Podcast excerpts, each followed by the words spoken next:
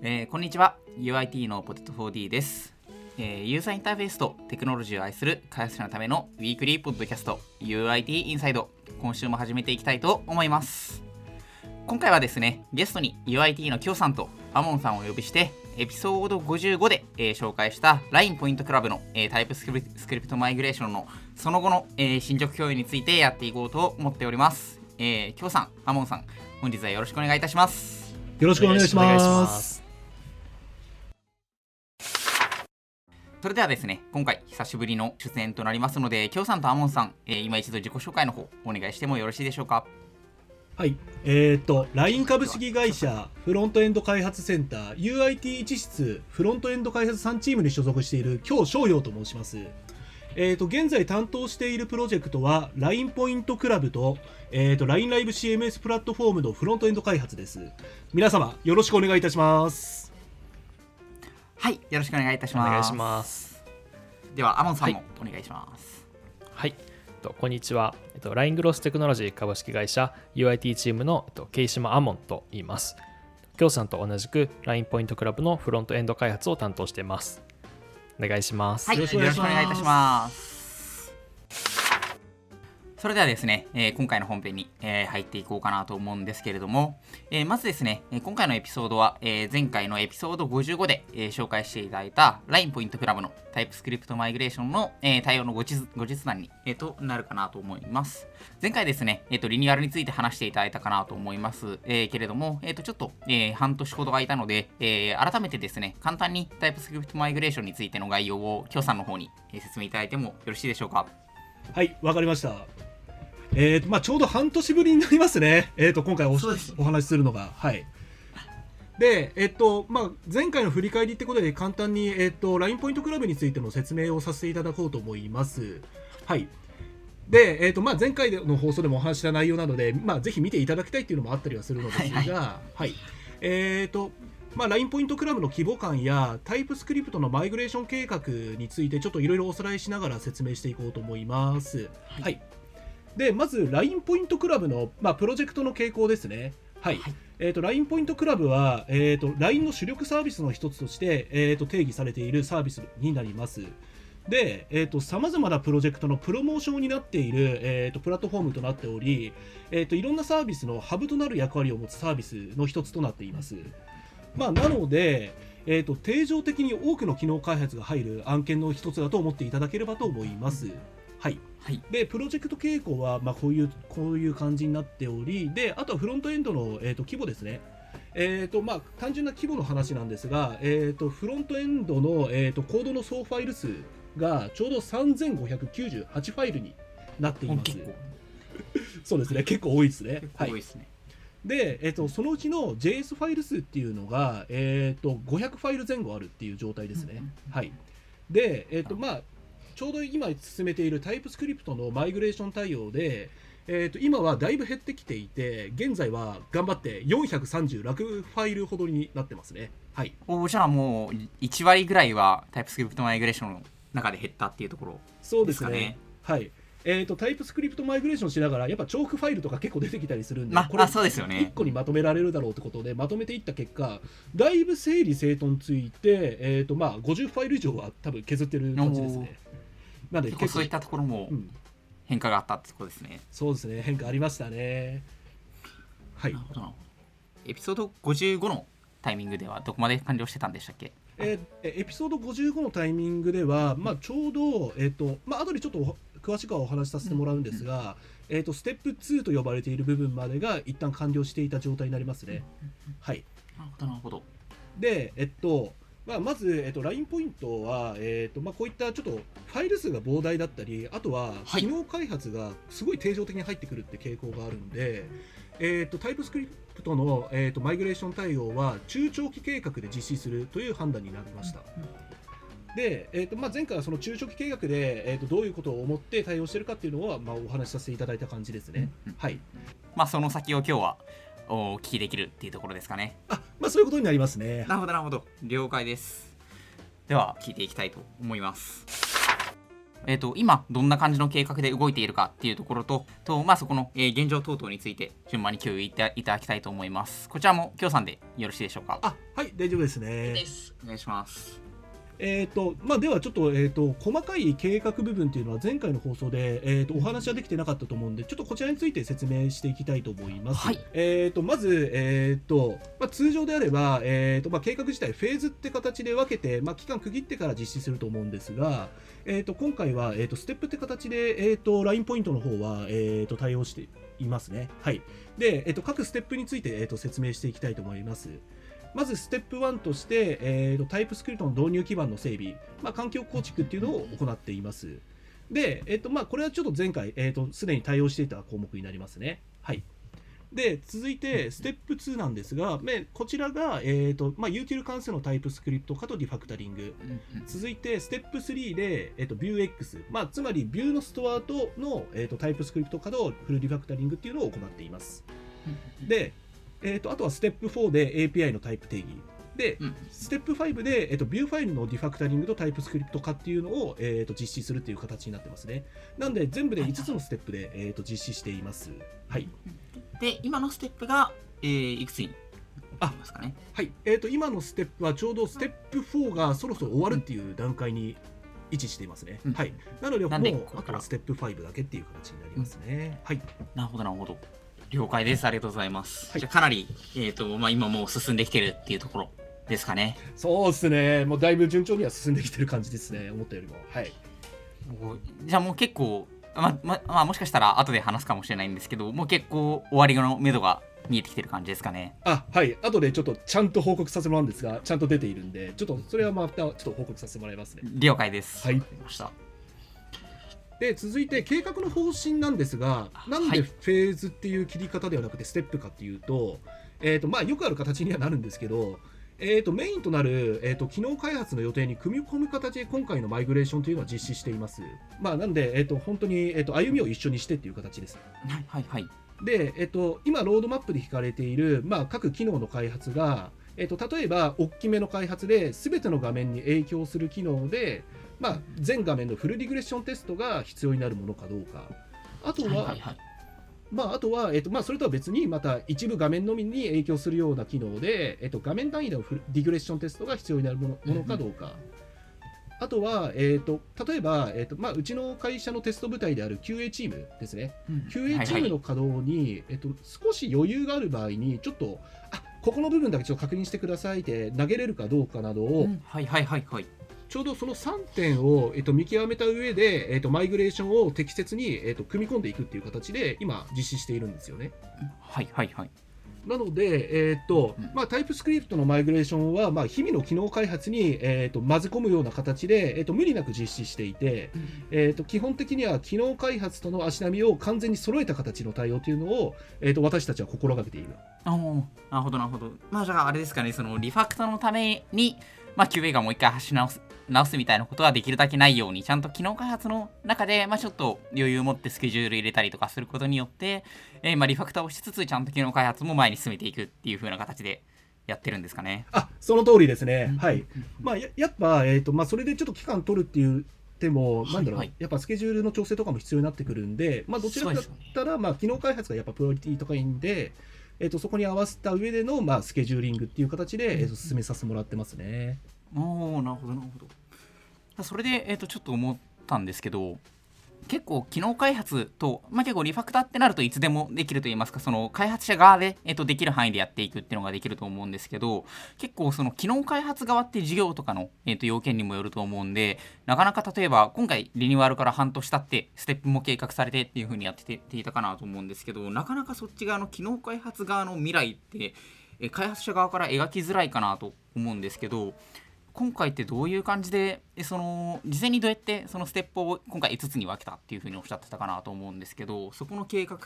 の策定みたいなところと機能開発の部分ってどういうふうに、えーと、うまくロードマップ引いていった感じなんですかね？はい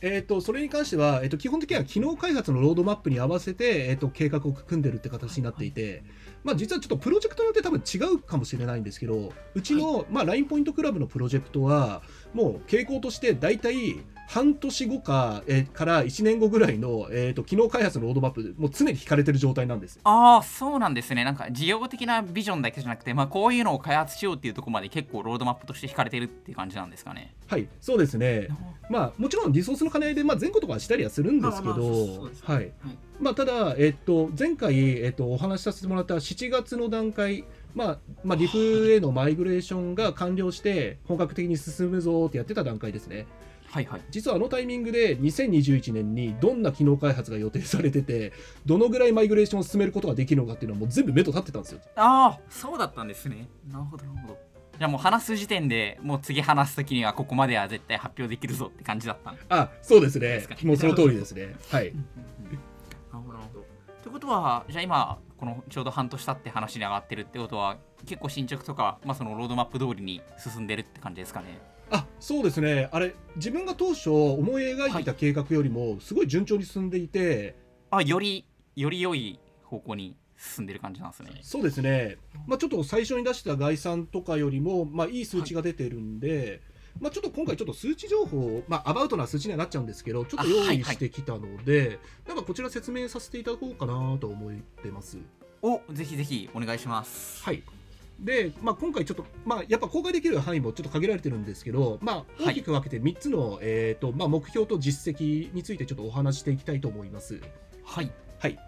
でまず1つ目の話ですね。えーとはいまあ、ここはもう完全にスケジュールの話なんですけど、えー、と作業工数と完了予定日についてのとお話を最初にさせてもらおうと思います。はいお願いしますはい、でまず、えー、と当初の、えーとえー、とプロジェクトを、まあ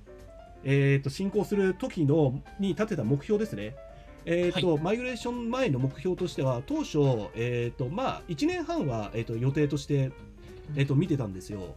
はい、目標期間として。ただ、えっと、前回の放送あった、えっと、7月末ぐらいの段階で、ちょっと、まあ、機能開発の方がいろいろ動いたので、はいはいとそこからちょっと計画、目標をちょっと変更して、えっと、バッファ見て2年ぐらいの対応計画ってことで、えっと、ちょっと目標修正させてもらってます、実は。ああそうなんですね。はい。なるほどなるほどそうですね。まあ、ちょっと機能開発に足並み揃えるという話なんで、まあ、そこも踏まえた上ですね。はい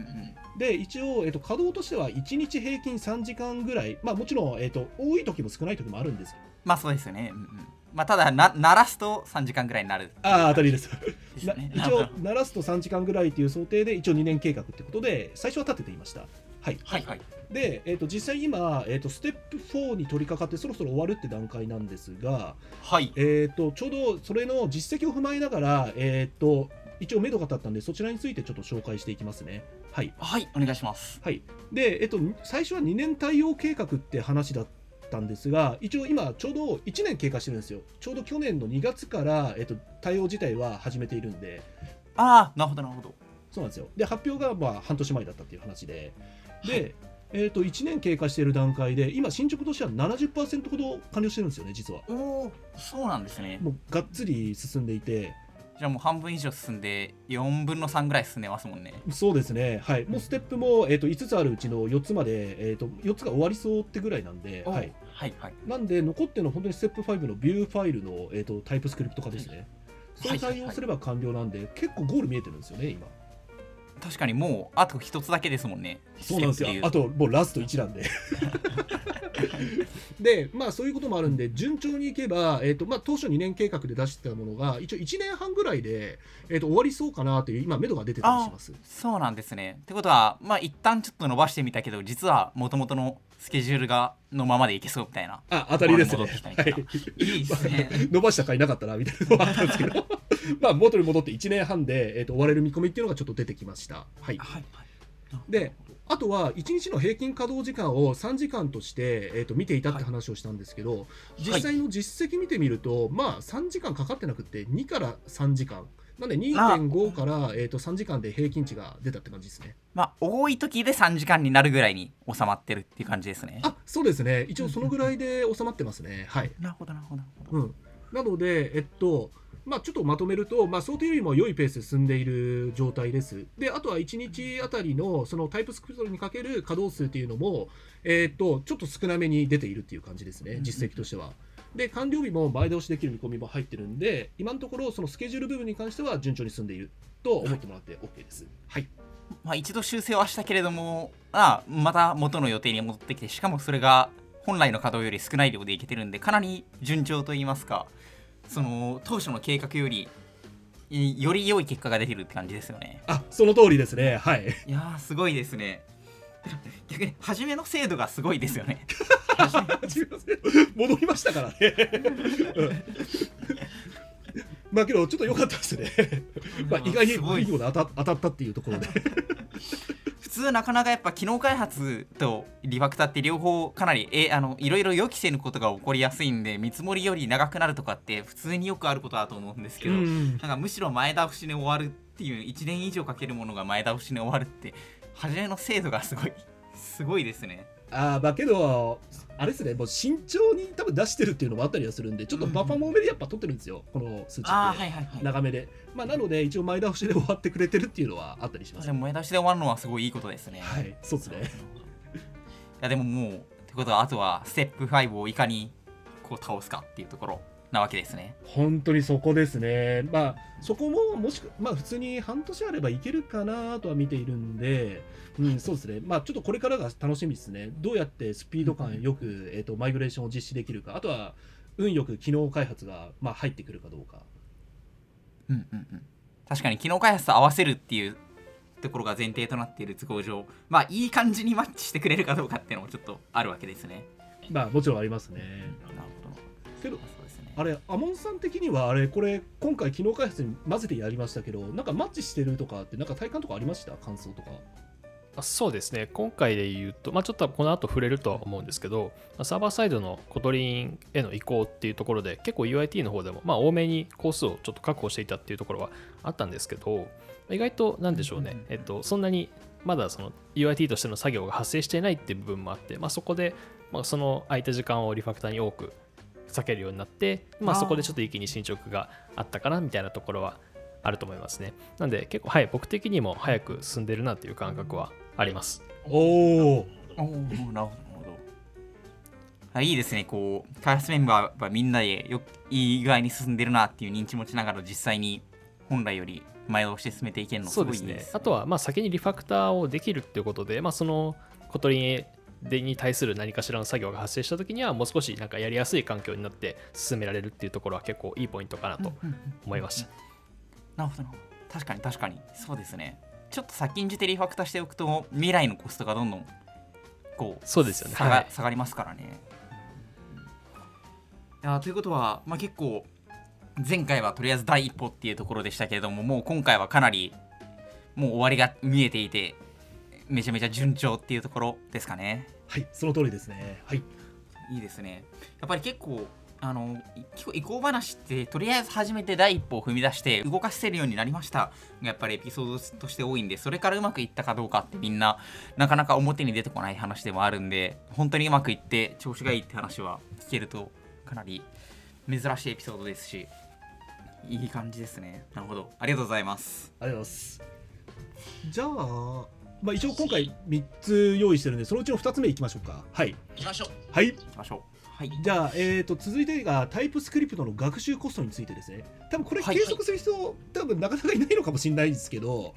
えっ、とまあ概要としては、まあ、例えばタイプスクリプトに慣れてないメンバーがタイプスクリプトを使うことで、えーと、学習コストはどのくらいかかるのであろうとかあとは学習する際にある程度低下するであろう、まあ、作業効率あるじゃないですか、はい、それが、まあ、どのくらいの期間で元に戻るのだろうってやっぱ疑問に思ってる皆さん結構いると思うんですよね。そうですよね。前回は前回のエピソード55ではあの京さんの方でもっとやっぱりそういったものがかけることっていうところのその何でしょう衛生要因というかあのモチベーションみたいな意味も含めてえー、投資しているみたいな話が結構あったかなと思いますけれども、まあ、実際そういったところえー、現場の人がやってみてどうだったかっていうのはやっぱりなかなか外に出てこないんでやっぱりみんな実際どうなんだろうなってタイプスクリプトに触れる機会が少ない人はも思っている印象はある気がしますね。まあそうっすよね。まあ自分もちょっとこれ疑問で思ってたりはしたので、ちょっと試しに計測を簡単にやってみましたっていう話ですね。はい。で、えっとまあ、簡単に言うと学習コストがどのぐらいプロジェクトに影響を与えるのかを測定するために、えっとまあ、こんなことをやってみました、えっとタイプスクリプトに慣れてないメンバーがタイプスクリプトを使ってまあ、何年で稼働コストが平常レベルまで戻せるかっていうのを、えー、と測定するっていうことをちょっと試しにやってみました、今回。はいはい。はい、で、えっとまあ、ここでいきなり稼働コストっていう言葉が出ちゃったんですけど、はい。まあ、業務において、えっと、学習コストって稼働コストに含まれるじゃないですか。まあそうですよね。どうしても業務時間間食って勉強するっていう話になっちゃいますしね、まあ、あとは慣れるまでの時間っていうのもやっぱ入ってきますしそういった意味で稼働コストっていうのをベースでちょっと,、えっと測定したっていう形になっています。はいはいはい。はい、で、えっとまあ、もちろん測定するにはサンプルが必要なので、はい。えっと今回は、えっと今日商用って男をサンプルにして、えっとちょっと計測を行いました。あそれはあれですか？フロントエンド開発センター UIT フロントエンド3チームの教室商用さんですか？はい、その今日商用です。了解です。わかりました。私です。今日商用さんの話をお聞きでできればと思います。はい。はい。で、はいお願いします、はい、すみません。はい、えっ、と、ポイントクラブに関しては、はい。えっ、と、まあ、タイプスクリプトへの移行は、えっ、と、あれですね、えっ、と、前職でアンギュラーを、まあ、使用して、まあ、チームの中でタイプスクリプトの経験がすごいあるアモンさんを一応メインに置いていて、あはい。自分がまあサポートみたいな感じで、うん。えっ、と、進めるように進行しています。はい。で、えっ、と、自分今回タイプスクリプトを本気でがっつりやるのって実は初めてで、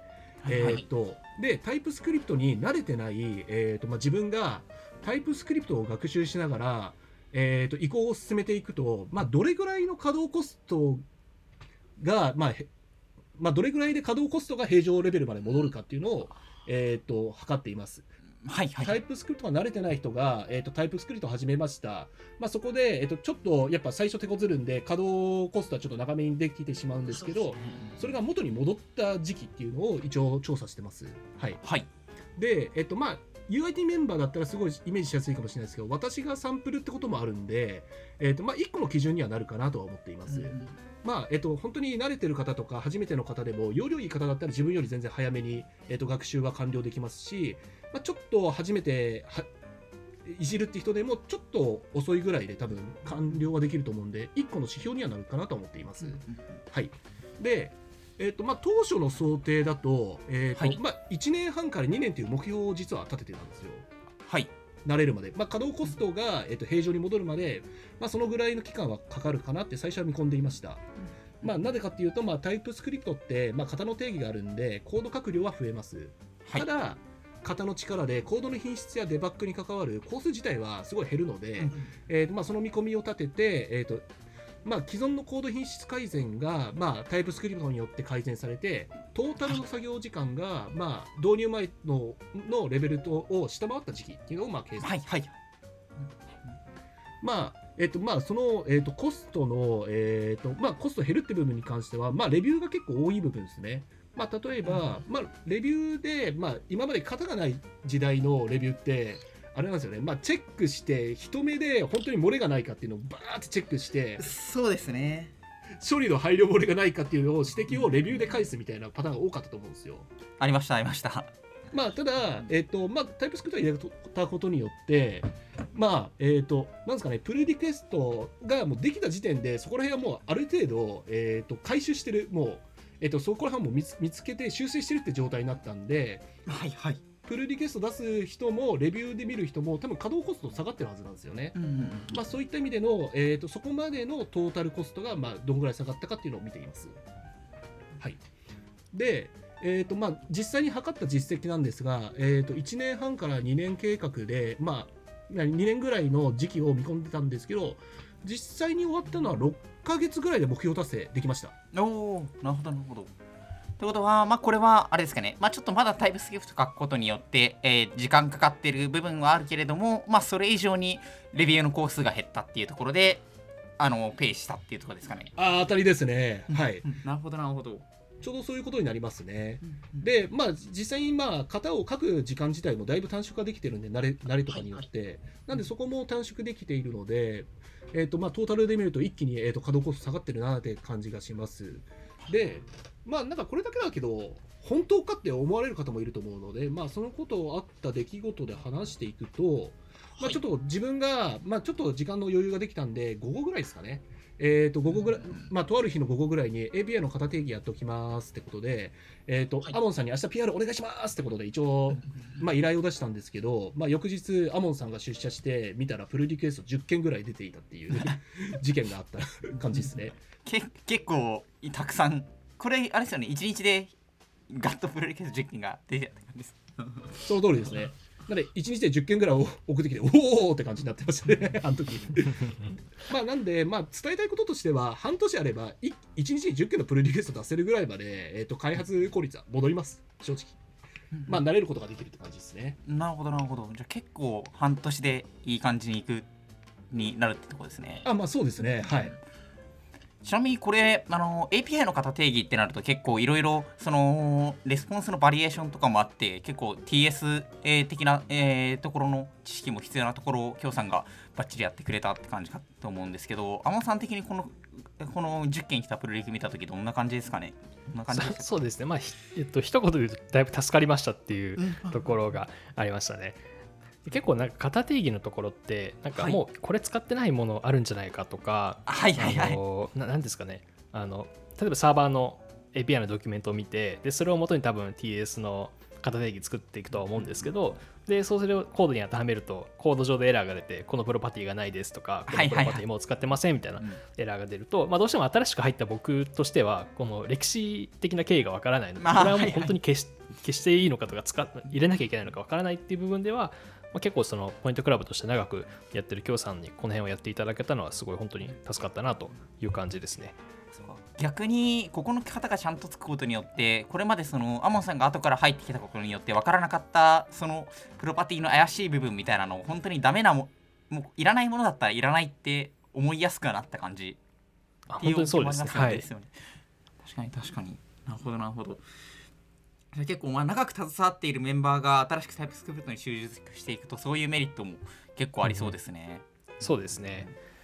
あと1点は、これ、ちょっとね、実は工夫があって、はい。えっ、と、実はさっきのステップ説明したとき、あれ、ストア層をステップ3でやって、API をステップ4でやるって流れあったじゃないですか。はいえー、とステップ3の段階でストアが、えー、と API の型をもとにちゃんと動くように実はしてあってでそれはストアの方に型定義してたやつを全部、えー、と最終的に API がやるってタイミング全部移行してきたんですよ。あそうなんですね。うん、で、えっと、そうするとまずストアでちゃんとした動きになってるかどうかっていうのを、えっとままずがっちり固めた後にはいはい。API に持ってきて流し込むみたいな。はいはいはいはい。工夫みたいのをやってたんでスピード感よくできたっていうのも一応経緯としてはありますね。結構スムーズに移行しやすかったし、まあ、結構 API の型定義って逆に先に型定義だけやって実装が伴ってないとその間違った型定義を信用してしまうってこともあるかなと思いますけど、まあ、そこはこれまでのステップ3で完全に担保してたんですごいスムーズにできたって。あそういうことですね。はい。なるほどなるほど。ありがとうございます。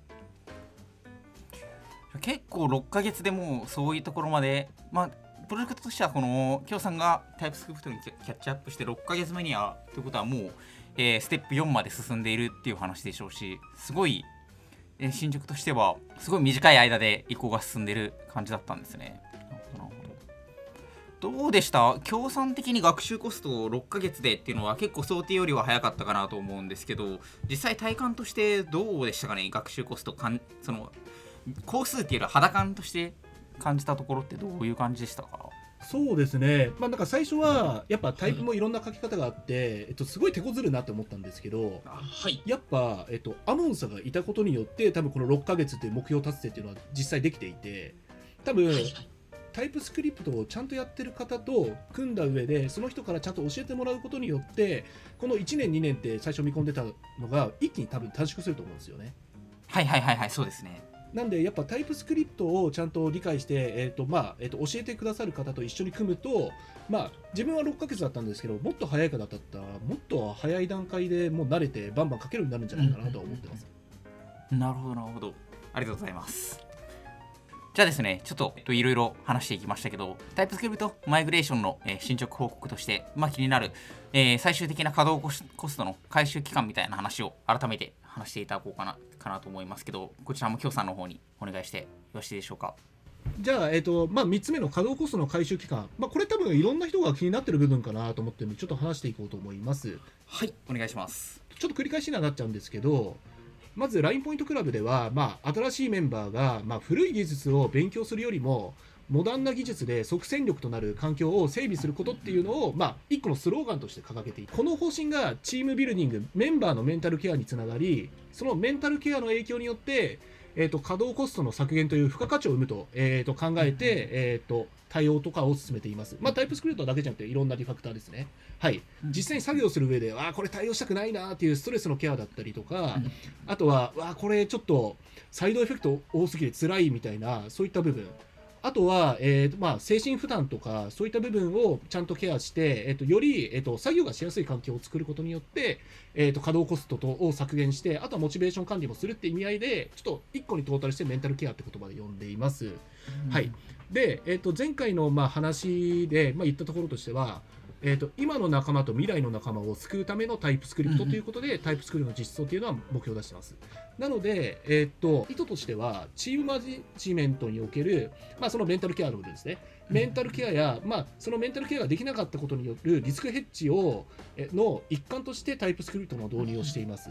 なんで、最大プライオリティとしては、まあ、チームのリスクヘッジというところで目標を立てています。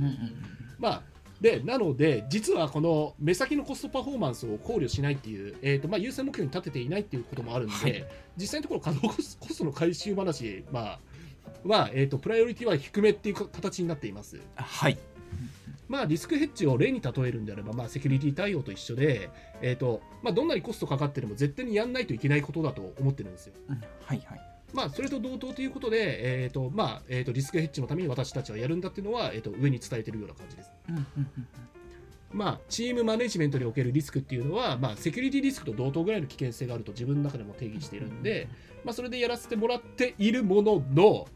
ただ、やっぱコストパフォーマンス出さないと説明もできないんで、コストパフォーマンスちゃんと出しとかないと説明責任やっぱ発生するんで、それがあるんで、稼働コストの回収期間っていうのは、えー、とちゃんと,、えー、と定義してやるようにしてるっていう形ですね、う私たちとしては。はい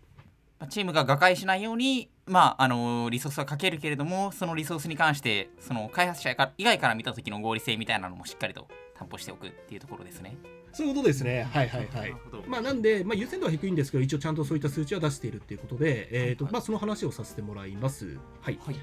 で、えー、とそうですね、えー、とまず稼働コストの回収って、えっと結局、まあ、回収ということなんで、タイプスクリプトを対応することによって増えるコストと、実際に導入が完了したタイミングで、えー、と運用改善されて削減できるコストの2種類があると思うんですよ。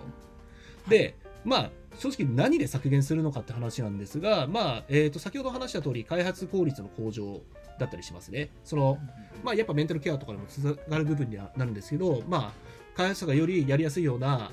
えー、と環境を揃えることによって開発効率を向上させて、えーとまあ、作業者の、まあ、業務ハードルとか精神的な負荷を、まあ、下げることで、えー、と1機能単位の開発コストを、まあ、減らすっていう形をとっています。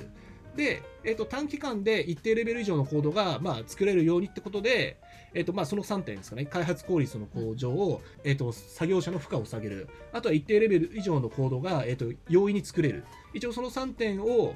によってコストが削減できるってことで、一応話はしていますね。はい、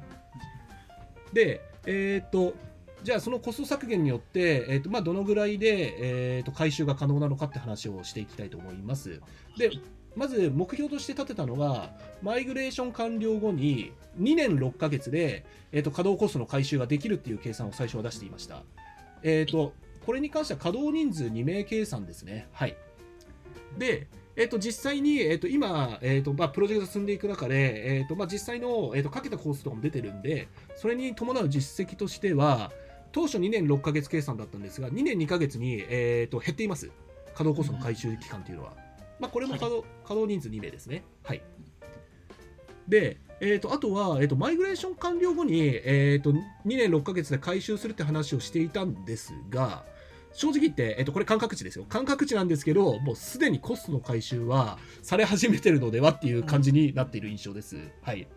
まあそのああれですよねあの全部タイプスクリプトに回収し直したからそのコストが戻ってくるっていうよりはもう今移行している中でどんどんレビューのあの負荷が減ったりだとか、まあ、そのそれこそファイルが1割ぐらい減っているっていうことだとかっていうところで、まあ、コストの回収が起きながらなお、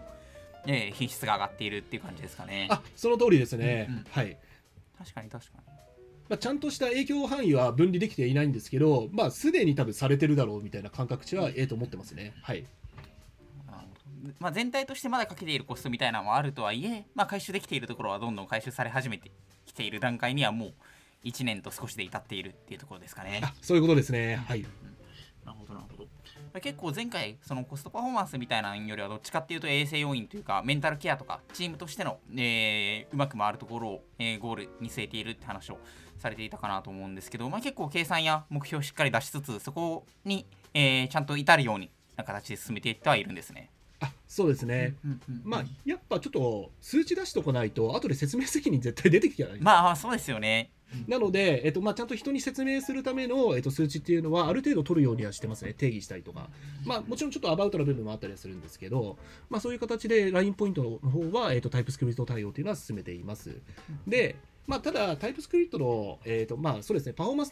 出すためには、まあ、タイプスクリプトの恩恵にちょっとすがるっていう部分はあったりするんですけど、えーとまあ、そこは多分、えー、と恩恵をマックスまで出せるような運用体制だったりとか工夫っていうのはしっかりやっているんで、まあ、問題ないとは思うんですが、まあ、ちょっとどのぐらい、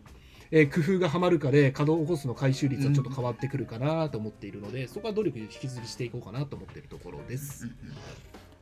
なんかせっかくですしあれですよね。そのパフォーマンス出すための工夫のどれがどれぐらいハマったかみたいなのは結構それぞれで分けておいてもらえると例えば UIT のやっぱり他のプロジェクトとかも歴史的に長いんで TS 以降できてないものもいっぱいあるかなと思うんでなんか次取り組む人が分かりやすくなったりしそうですよね。そうですね、まあ、そこもちょっとまとめてみましょうかね、うん、後々。そうですね。せせっかくなんでなんかこういう施策は、まあ、こういう工夫はこれぐらいハマったっていうのがあると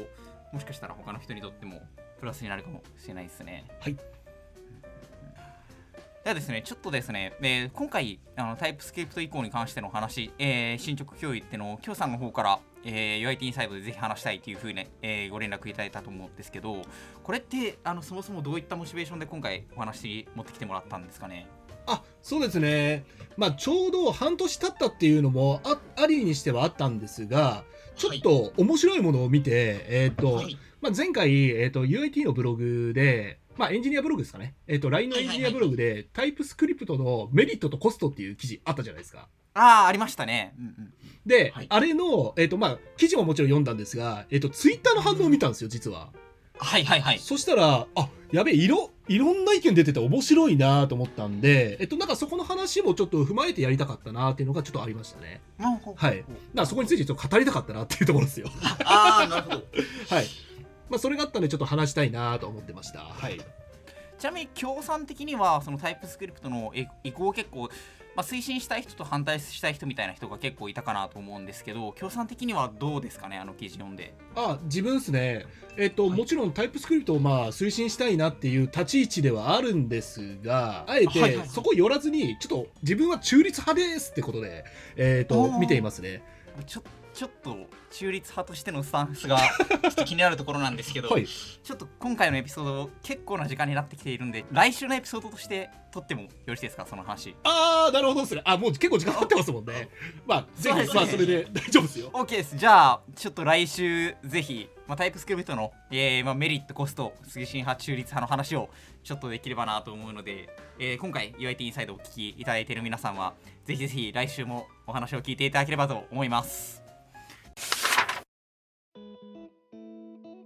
えーというわけで、えー今週はですね、えー、京さんとアモンさんに、えー、LINE ポイントクラブのマイグレーション対応の話を聞いていきました。えータイプスクリプトのですね、えー利用にあたっての、えーまあ、推進か、えーあるいは反対かという話については、ちょっと来週にも、えー実際にポイントクラブの話も交えつつやれればと思うんですけれども、まあ、今日は進捗報告というところで、まあ、どれぐらいの、えー期間で、えーコストをペイしていくことができたのかという話を、えー聞いていきました。えー LINE ではですね、えーこのような、えーフロントエンドに関する議論や、えー発表など、えー日々行っております。えーまあ、社内勉強会で行っているコンテンツをそのまま、えー UIT インサイドで行っている例もありますので、まあ、今後もどんどんアウトプットしていこうと思っておりますので、ぜひぜひお聞きいただければと思います。それではちょっと来週号となって、えーしまいますけれども、引き続き、ひょうさん、あもんさん、来週もよろしくお願いいたします。よろしくお願いします。よろしくお願いします。こ今週はお聞きいただきありがとうございました